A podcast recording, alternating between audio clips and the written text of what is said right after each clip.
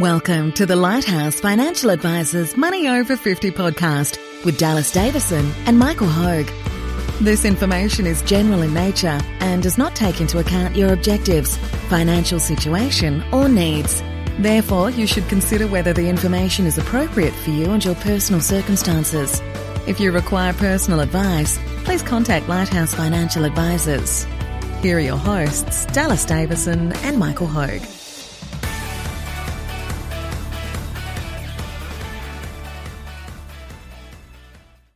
Welcome to Money Over 50 with Dallas and Michael. Luxury goods in retirement. This, this is one of those podcasts I feel like we're going to trick people into listening by talking about luxury goods in retirement. They're going to think we're talking about Maseratis or holiday homes or really cool things like that. But we're Yeah, talking look- about boring trade offs again today. Look, yeah, full disclosure, um, on your list here, Yeah. I aspire to have all of these things Yeah. in retirement. yeah. So Yeah. it's it, look, it's what it's one of those things. Maybe not the two cars, Yeah. Yeah. um, without giving So, so too much away. but but it is it's it's one of those things that it, it's it's an interesting topic because people don't often think about these things this way. no. And, and and and it's all about trade-offs. It all comes back to trade-offs. So I actually had a similar conversation. We, we talked about this with uh, in a recent podcast about um, why I'm renting again uh, Hmm. at the moment, and, and why I'm renting still, I guess.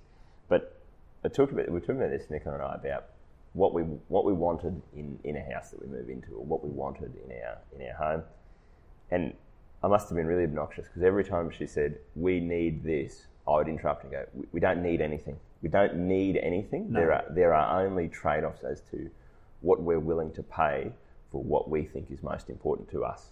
And so, the minute someone says, which is which is what we were talking about, oh well, we need a spare room, we need this, we need we need a big kitchen, we need a we you know, we need a lounge room, we need room for our books. We we don't need any of those things. We need we need. Ba- I think this is where she actually drew the line because I said all we need is to stay out of the rain and and some running water because we don't really need to eat for three weeks at a time. You can go three weeks. At a right, that's done me. I can't come into that. We do need food. So, but the point of, the point we're making here when we talk about these things is different items that that are that are luxury goods. And what I mean by that is we're really trying to uh, talk about the fact that for different people, there are there are things that are more and less important to them, both in their normal life, but particularly in retirement. And what we're really, what I'm big on is is, you know, making sure that we're making these as true decisions with our eyes open, and understanding that if we want these things, we have to pay a price for them.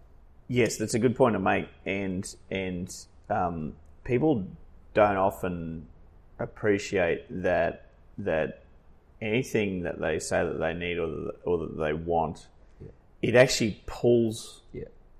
at other things that they Yeah. want. It pulls away Yeah, from those. that's right. So, so um, you can't have money is finite, Yes.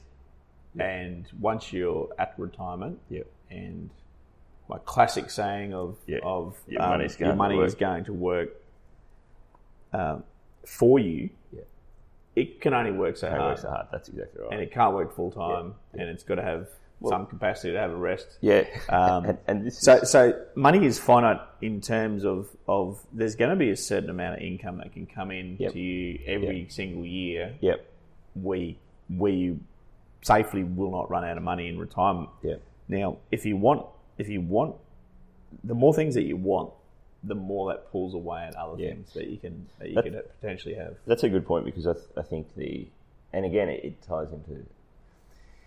It's a hard, it's a hard switch. So people tend to either stress too much about running out of money in retirement or not enough. And what I mm. mean by that is, if someone's got 1.6 million dollars in retirement savings, they flick the switch, they're retired. As you said, the money gets up and gets dressed and goes to work for them. As a rule of thumb, you might say you could probably rely on about eighty thousand dollars a year. Now, what we often have is in those early years of retirement, people say, "Well, can we can we take an extra twenty thousand dollars to do this, or, or can we, you know?" And the whole thing is, it's your money. You can hmm. you can take as much as you could take the whole one point six million dollars out and blow it all in that first year. It just means you're going to run out of money. So, what we're talking about there is that there is normally by the time you reach retirement, whatever your retirement savings are, there is a figure that you are able to draw every year safely and not run out. Yep. And for most people, that is the most important thing is that they're going, well, whatever that figure is, I just have to make everything fit under that. And and whatever I have to give up to make that happen is, is what I'm going to do. So, Yep. I mean, separate to that, and, and the reason why we talk about this, it seems strange, I think, for a lot of people where they come to see us at 55 and we're talking about, you know, what do you want your retirement to look like? It's not because we know where we're going to be in 10 years' time. It's because we're trying to work out in the same, you know, what, which of which of these, what do they think of as necessities and what do they think of as luxuries? And based on that, how much income are they going to need in retirement? And based on that, how much are they going to need in retirement savings? And what do they need to do to get from here to there? Hmm. So, the point of this is not to say um, it's not to say what we think you should spend or, or what it is. It's it's that for anyone listening to this, whether you're five years or ten years out for retirement, whether you're about to retire, you need to realise that there are choices that you are going to make that are going to impact um, what you can afford to do in retirement. Um, we've just made a list here of things that are that could be considered luxuries to different people. Yeah, look, it's a good one because it, it provides a little bit of wiggle room.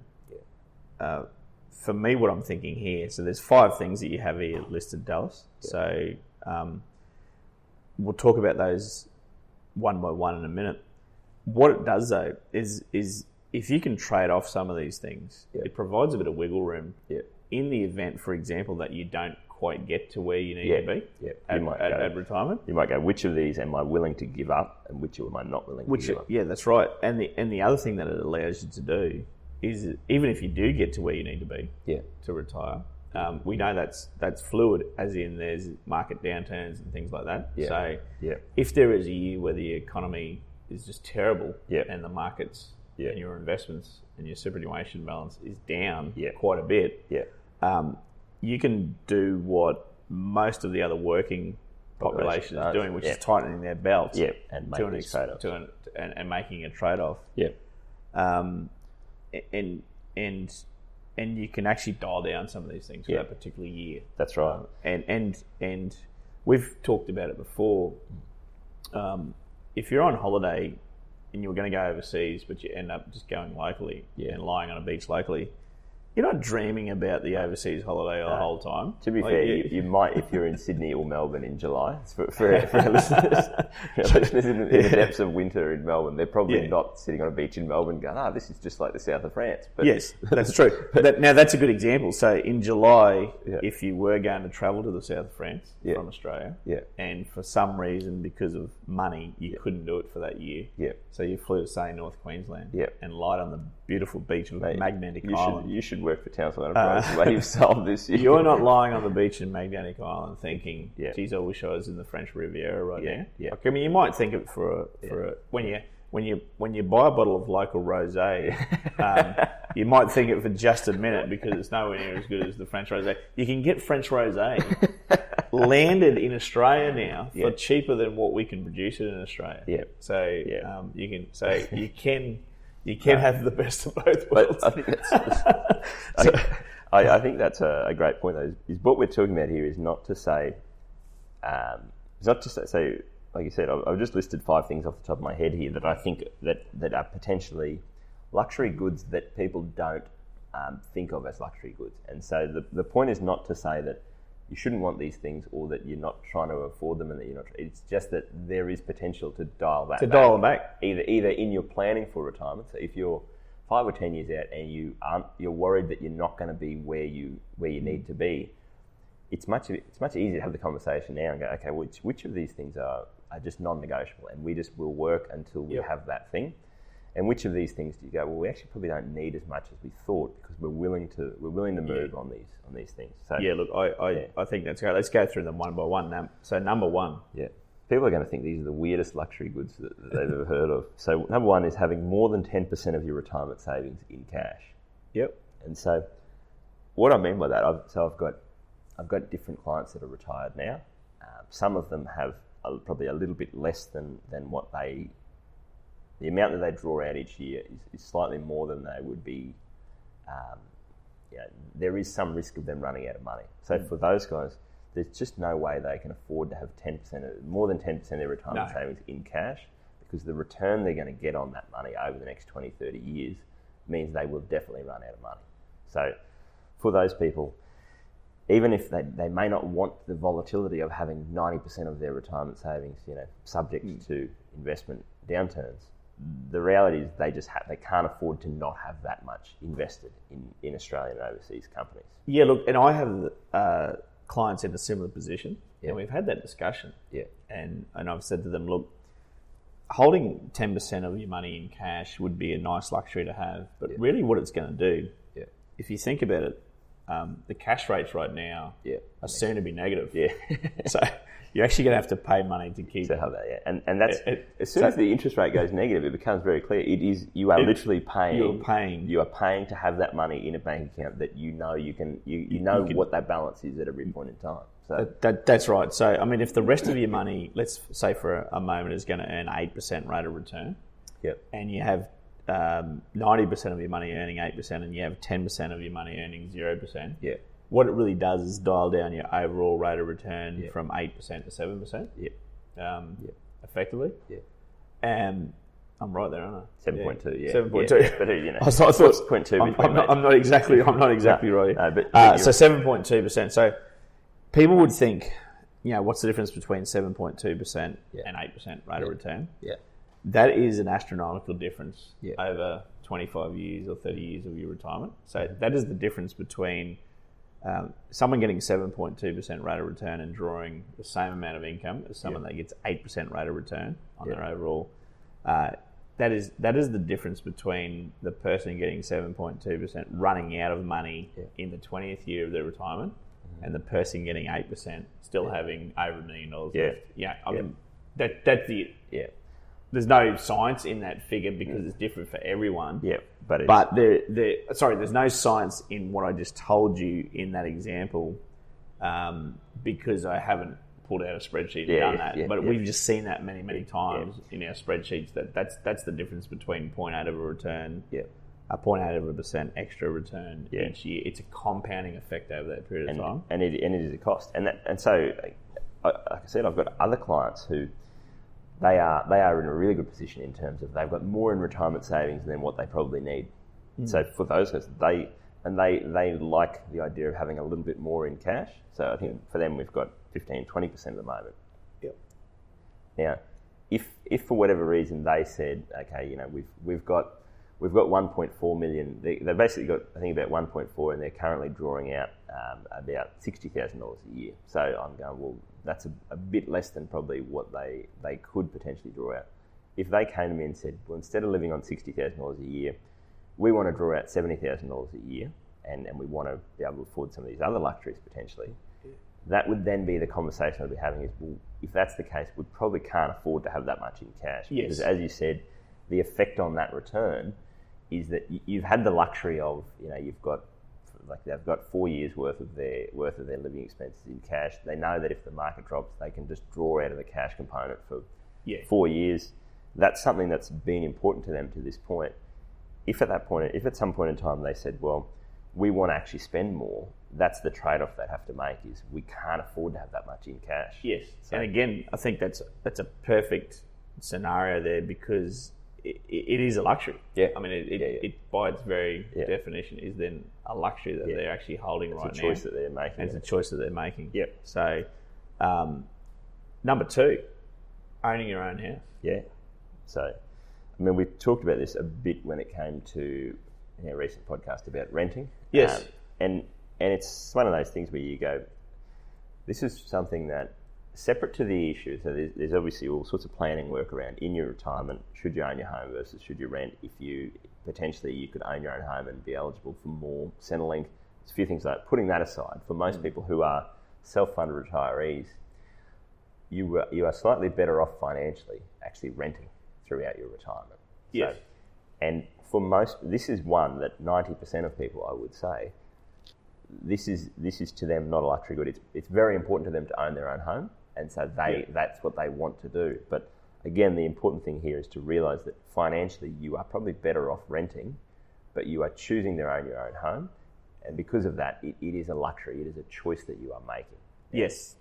And this isn't talking about you know owning a, a mansion somewhere. This is just even owning your your, your very standard Well, well suburb. you're right. So um, even in North Queensland, house prices, Yeah. which the median house price I think is Sydney people will laugh at this. It's about three hundred and eighty thousand dollars. Yeah. I'm going to Yeah. say in, Yeah. in Townsville at the moment. So a client of mine, um, Liz, we've spoken about this Yeah. at length Yeah. in, in recent podcasts. So the difference, she she rents now. Yeah. She rents a nicer house than she, or a nicer apartment than she, than what her house was. Yeah, And the trade off for her is that because she loves travel, she can spend an extra fifteen to twenty thousand dollars a year Yeah. on travel yeah, for the first twenty years Yeah. of her retirement. Um, So for her, it was a pure trade off Yeah. scenario. It took us it took us a good four or five years to get there. We had all these discussions. I didn't influence her any way yeah, but we kept looking at okay, um, what are you going to do? Uh, how much do you want to spend on travel? Um, you know, how long do you want to work for? Yeah. Weighing all that up together, yeah, and and what it came down for Liz was that um, travel was extremely important, yeah, especially in the early stages of her retirement. It made sense for her to sell and to rent uh, an apartment, given that the house that she lived in she didn't really like that much anyway. She was going to move Yep. from that anyway yeah, um, and and she can now, with confidence, retire Yeah. and, and draw between an extra fifteen to twenty thousand dollars a year to, to spend on travel.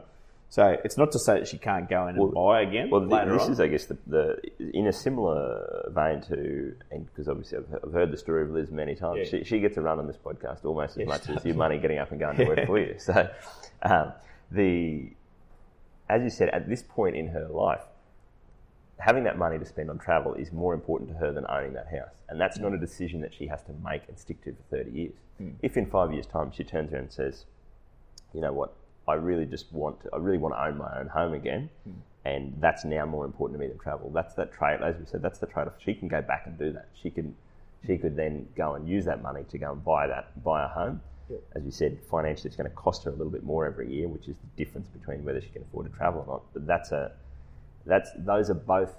It's a really, really concrete example of how, um, you know, overseas travel is obviously a luxury good, but but owning your own home is a luxury good because that is a decision that you make that, that financially costs you a bit of money every year. Yes, and, and it's certainly one of those ones that you can, if you are going to be short at retirement for whatever reason, Yeah. you've left the planning too late, um, or you're just not going to be where you wanted to be, and you're a homeowner, it's one of those ones that you can actually have a look at at that point in time Yeah. and say, okay, um, yeah, what I have in retirement savings is only going to allow me you know, sixty thousand dollars a year of income. Yeah. I really need eighty thousand dollars to do the stuff that I want to do. Yeah. Um, the difference here is, you know, if I if I sold and rented Mm-hmm. at this point in time, I could I could bump my income up to eighty thousand dollars a year, Yeah. knowing full well that I can always go back and buy Yeah. if I ever want to become a homeowner, Yeah. homeowner again, a homeowner again. Yeah. Now, um, obviously, you have to realise at that stage you have to bump back to sixty thousand dollars of, of income. Yeah. But again, it's a trade off. So, Yeah. so I mean, retirement planning, if trade off is one of the biggest things, Yeah. or biggest terms that we discuss and biggest concept, concepts that we discuss because it is a series of trade offs. And that's, Yeah. I mean, that's exactly what we're talking about Yeah, today, of course. Yeah, that's right. Um, so to to jump into the, the third one here, because it, it ties into the, the point you just made um, with Liz, is so another luxury good is a spare room, and and again. I I know this because I've just gone and rented a house that has a spare room, and I'm well aware that I'm paying money every week for that for that luxury. Well, well, and I think um, you're paying for it on a weekly basis. Yes. But when we're talking about people that own a house, becomes, so becomes a, it's a phantom I- expense. like I'm going to say the minimum. it's ten thousand dollars a year. Yeah, I'm, well, I'm going to say the capital Yeah. is a hundred grand. So Yeah. what I'm talking about there is I'm going to say that if you own a three bedroom Yep. apartment, Yep. or if you own the same apartment that was two bedroom, Mm-hmm. the three bedroom sells for at least hundred thousand dollars more Yep. than the two bedroom. Yep. in almost every market across Australia, Yeah. if not if not higher, Yeah. if not higher in And, and all of the corresponding expenses of owning and of all owning the a- of owning a corresponding expenses. Yeah. Um, so everything becomes a little bit more expensive, of course. The rates, the body corp, all those types of things. Yeah. So um, the spare room is quite costly. Think of it in these terms: if you if you had a three bedroom apartment and you moved back to the two bedroom, Yep. you could get an extra hundred thousand dollars Yep. to use for your retirement savings. Yep. Um, uh, And probably save five thousand dollars a year on probably save about five thousand dollars a year and all those sorts of and all those types of things. So, so hundred thousand dollars extra in your superannuation fund from moving from a three bedroom to a two bedroom, Yeah. for example. Um, if you get a rate of return of eight percent per year on that money, Yep. that's eight thousand dollars. So you could you could think of it in terms of just taking eight thousand dollars each and every year Yeah. and um, using that as a holiday, Yeah. spending that on a holiday. Yeah. And what you what people usually say is that um, I know I like to have the spare room because if I have guests, they can come and stay Yeah. with me. Yep. What I would say to that as an alternative is you would say to those guests, "To hell with that! I'll put you I've got an extra eight thousand dollars here. Let's go on a holiday together. I'm going to pay for us." So, so yeah, you could you could actually Yeah. conceivably in an extreme take that eight thousand dollars um, each Yep. and every year Yeah. and say, look, we're just going to go and rent a house. We're going to have a holiday. Why don't Yeah. you, you, our friends, Yeah. fly into this different location? Yeah. We'll, Come we'll pay for your accommodation. Yeah. Come and spend time with us in this new, Yeah. um, beautiful beachside villa that we're renting. Yeah. And and I mean, you could do that each and every year if you wanted to. Yeah. So there is a cost to actually having a spare And, room. and I think so. So before we get into the so the last the last two luxury goods are a bit different because it's, it's sort of variable for everyone. But Hmm. I think these first three, as a rule of thumb, each of these things costs you about ten thousand dollars a year. Hmm. So if you want to have more than ten percent of your retirement savings in cash, Yep. you're going to need to. That, that's going to cost you ten thousand dollars a year. Yep. So you have to reduce your income. You have to re- you have to $10,000 a year. reduce There your income. a cost to that. There's a direct cost to that. Yep. So as I said with that example of clients, of those clients of mine that currently have more than ten percent of their of their retirement savings in cash, if they said to me, we, we want to bump up our income by ten thousand dollars a year, we would have to dial that back in. So owning your own home, I think costs that's probably, and again it's different for everyone, but I think as a good round figure, to rent the same or the equivalent property versus owning, owning probably costs about an extra ten thousand dollars a year. Yeah. That's Conservatively. yeah. Conservatively, yeah. Yep. Um, and then I think the spare room, and those sort of tie in together. But having a spare room costs about ten thousand dollars a year. So, I mean, that, and we'll we'll get to the other two, but those those sort of first three, you can see that if someone came in and said, "I'm not willing to budge on," I, definitely want twenty percent of my retirement savings in cash, and I Hmm. want to own my own four bedroom home that we've lived in forever, and, Yep. and so that we've got that spare room. Yep. It's basically thirty thousand dollars more that they need. It's a good way to think about it. It's a it's a cost of thirty thousand dollars if they were willing to trade off Yeah. those three things. They could have an extra thirty thousand dollars of income each year. Yep. If they were willing to trade off um, two of those three things. Yep, They could. So two of those three things, they could still be a homeowner. Yep. Um, they could dial down their cash. Yep. They could um, get rid of the spare room. Yep. And downsize. Yep. So that's yeah. And that's twenty thousand dollars a year of extra income that they Yep. could draw in that simple analogy. yeah, exactly right. So the the fourth expense, this one, I, I find I find talking about cars the most boring thing in the world. So we'll rattle. We through won't spend too much time on this, But yeah. basically, running two cars in retirement, this is it's probably not quite ten thousand dollars a year, but at least five thousand it, dollars. it wouldn't it wouldn't be far off it counting depreciation. It's not a real expense, Michael. It's a fair expense. No. Well, So- yeah. Look, if you if you counted that, you, you Well, buy if, even- if you're talking about semi-new cars, then yes, Yeah. definitely ten thousand dollars a year. If Yeah. you look at, you know, you buy a car for fifty thousand dollars, you know, it, it, it becomes worth effectively nothing over ten years. Yeah. It costs you five thousand dollars a year in depreciation, Yeah. plus the five thousand dollars running costs. So if if you like a have, like to have a semi-new car, it's probably an extra ten thousand dollars a year. yeah, and I, I I think this is an easy one. Once you're retired Yeah. and you're a member of a couple, of course, to have two cars, you would assume, uh, but you could I, be. I used to think this, except uh, I've been Nicola and I have been with one car for the last week, and it's, I don't think of it as a. This is something that I would not be willing to trade off now. I want my own car. you want your own car It's now, a yeah. real pain. Yeah, so I mean, so once once you're retired, though, yeah. um, Well, I, I probably don't have to, you know, get her to drop me into well, work. you don't have to. You, yeah. It doesn't seem to be the time critical aspect of travel as much. Yeah. So Yeah. So um, it is a, again, it's a luxury for most people. We would say to Yeah. have two cars. Yep. Because there is a cost Yeah. um, of five to ten thousand dollars a year. Yeah. say to, to to run a second vehicle Yeah. in the um, in the extra Yeah. maintenance, Yeah. registration, insurance, and depreciation. Now the, the big like one about this, and, and this is this is actually something that I've done the numbers on even while while still working. Um, so I drove I, I drive a as you've seen a, a very beaten up Toyota Camry that, that looks like the, the you, you said before it looks like the car out of Californication. That the, the, the main the main star comes out and smashes the, the light because he feels comfortable in a beaten up car. So that's the car that I drive. Even with that type of car, given how close I live to work and, and how few places I go outside of work, I'm almost better off just getting an Uber everywhere I want to go. Yeah. So in retirement, as you said, this is probably the other thing to bear in mind is that even if occasionally you do need two cars, if it costs you ten thousand dollars a year, that's a lot of Ubers every Yes. single year that you could take. If you Yep. needed to get a cab or, or whatever once a week or twice a week, it's still far cheaper than, than having all the costs associated with running two cars. Yep. So if you do want two cars for the reason that you just don't want to have to worry about that, you want to be able to just get in your car and go somewhere. Again, that's fine. That's a choice to make, but be aware that it's it is costing you five to ten thousand dollars Yeah. a year. Yep. Um, and the last one, which Number uh, five. overseas travel.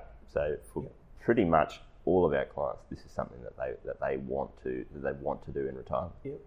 So, but I, I think that this is sort of a, an interesting one for me because I find that people who are people really plan for this and are aware that this is a, a luxury good or, or it's aware that it's something they're going to trade off in retirement. So when you're talking to people who, um, you know, I've got new clients the other day where I, I spoke about how much money do you think you need in retirement, and they said, well, probably only fifty thousand because we've we've got mates who they spend about sixty, but they like to go overseas every every every year or two, and Yep. that probably costs them about ten thousand dollars a year. Thought, well, that's probably about right. So Yep.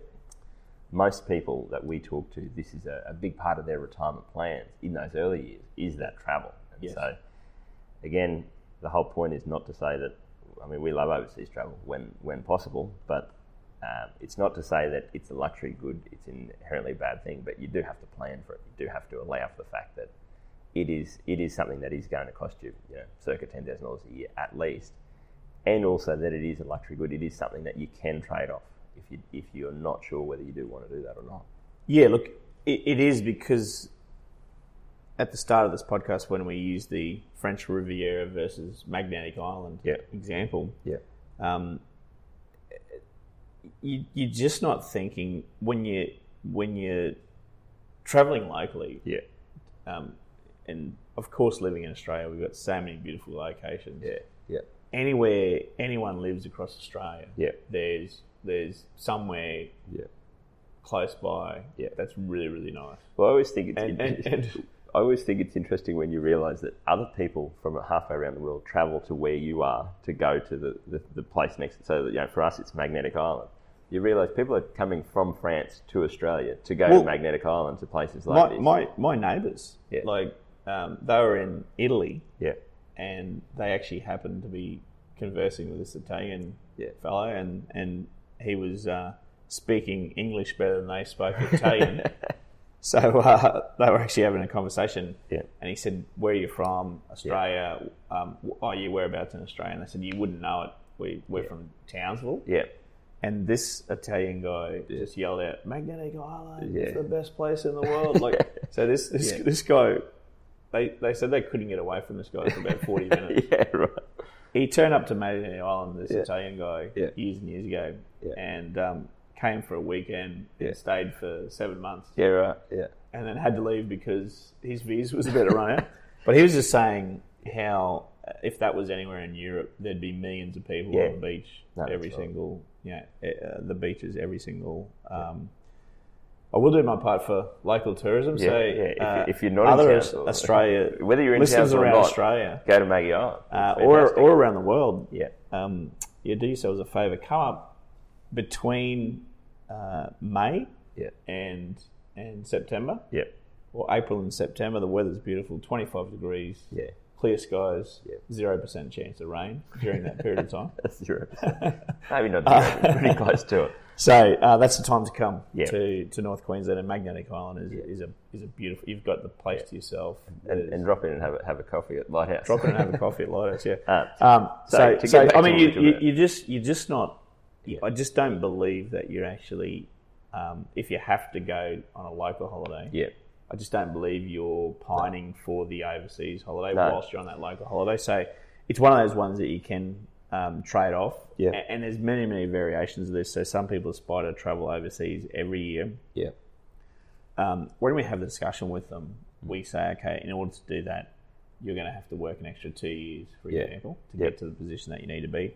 Geez, we don't want to do that either. Yep. Um, so this is how the trade-offs work. So, so we actually start to say, okay, well, what if you what if you went overseas every second year? Yeah. or every third year, um, yeah, that that would that would work. Yeah.